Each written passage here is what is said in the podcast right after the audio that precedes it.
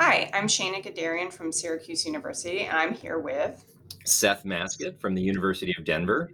Um, we wanted to talk about the topic of essentially people voting or being against their own interests. And it's a it's a tricky conversation, it's a tricky topic. Um, Shana, could you explain? We both agreed we had some problems with that framing. Um, what is your what is your take on that concept? Sure. So I've been studying COVID policy in the last year and find that uh, with co-authors that some people do things that in some ways seem kind of um, surprising, right? They're less likely to wash their hands or take a vaccine. And these are all things that kind of health experts tell us are in people's self-interest to stay well and healthy and protect those around them.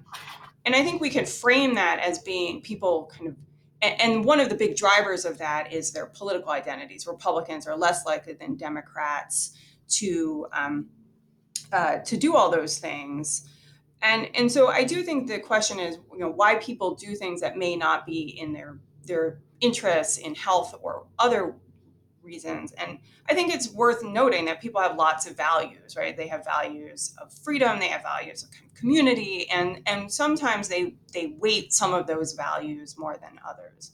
So do you want to talk a little bit about other policies where we might see that?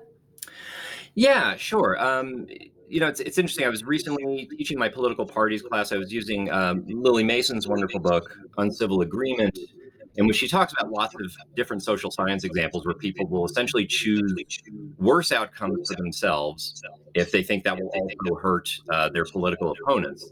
And there, I, I, can imagine there may be some of that going on, but there also may be something specific to today's party identity, Democratic and Republican parties, um, where Republicans are, are choosing some sort of conception of, of freedom, of individual liberty, uh, sort of over over health, um, you know, over over economic uh, progress. You know, I was thinking for you know this that this is not necessarily just about today.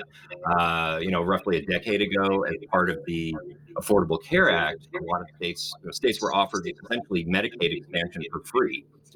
Um, and quite a few states led by Republican governors simply opted out of it. You know, they, they refused what was, you know, many years of free money and free healthcare expansion um, simply because they were opposed to Barack Obama. And I believe, as, as uh, you know, there's some studies showing that this actually hurt people. You know, this actually hurt people in their districts. Yeah, so I think one of the things that we can think about together is whether or not governors who do things like turn down Medicare expand and Medicaid expansion and in the kind of more recent example, um, who are opting out of continued unemployment benefits that are coming from the federal government, whether or not in kind of valuing some sorts of things like individual freedom and um, getting people back, forcing people essentially back into the labor force, whether or not those kinds of governors will pay any sort of political price for that, right? So you're taking, you're not expanding Medicaid, you're taking unemployment. This is not necessarily in the for the benefit of the people who are in your state.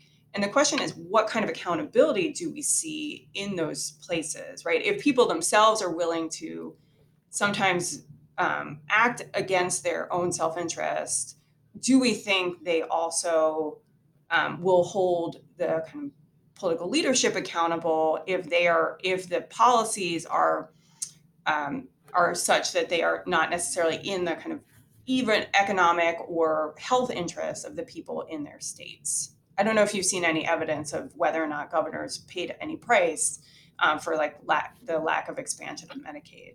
Right. I would I would have a hard time identifying like any any governor who paid a price for doing that. Um, you know, I mean, I think re- Republican control of, of governors' offices has just grown over the last decade.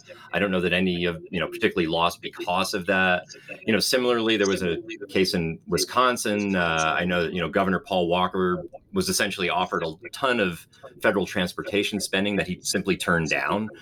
Um, and you know, it was, it was that and Medicaid expansion and others are just situations where people in the states would have benefited. You know, particularly a lot of poorer people would have benefited from jobs, from from access to health care, but those people don't. First of all, they're not necessarily aware that you know their lives might have been materially better had the governor or had the state legislature made other decisions. Um, they you know they don't necessarily know how their life would have been had some things been different.